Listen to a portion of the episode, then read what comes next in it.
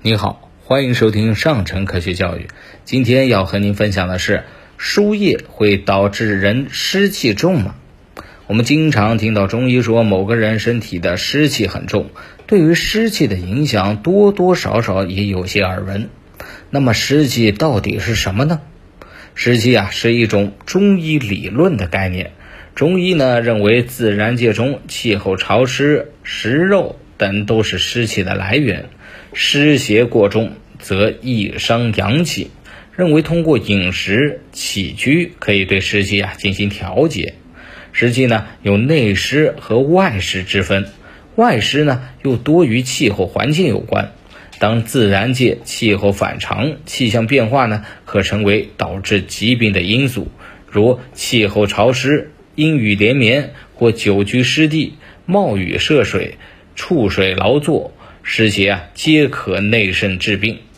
内湿呢，主要由脾运化和输布津液的功能失调引起的水湿痰浊在体内蓄积停止致病。饮食失调、劳逸失度或久病体虚均伤脾致湿。静脉注射可使药物呢迅速而准确地进入到全身的血液循环。静脉输射的主要目的有补充血容量、改善微循环、维持血压、纠正水、电解质失调、维持酸碱的平衡、补充营养、供给能量、输入药物、治疗疾病。而我们的体内的水啊，主要是由四种途径来排出体外。第一呢是肾脏排尿，肾脏呢是人体水分的控制中心，专门负责处理水的分布、电解质还有酸碱平衡。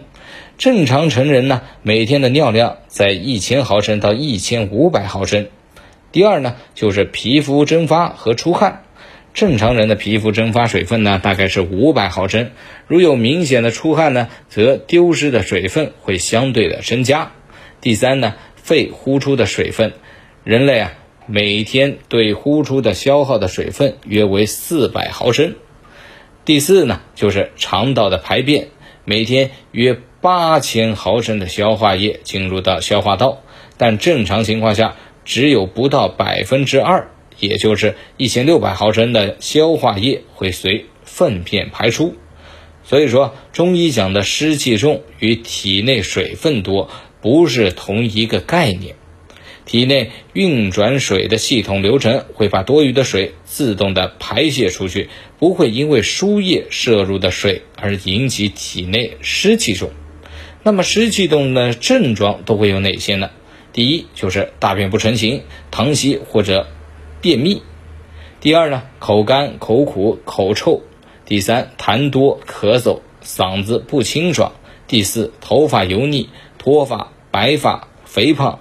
第四，减肥后啊，还非常的容易反弹、浮肿、眼袋下垂、腰酸关节疼痛、胸口闷、黑眼圈、睡觉呢打呼噜、头晕没精神、特别的疲劳，脸上呢还会长斑、起痘、满脸的油光。那么，如何能够减少体内的湿气呢？第一，食疗兼清淡的饮食。是保护肠胃最好的方式。第二呢，养成运动的好习惯。体内湿气重的人啊，常常因为感觉身体沉重、四肢无力而不愿运动。但是越不爱运动，体内淤积的湿气就越多。第三呢，中医治疗祛湿，选择正规的中医，应适当的治疗中药进行祛湿。第四，避免潮湿的环境，日常生活最好减少暴露在潮湿的环境中。好了。今天的分享就到这儿，我们下期节目再见。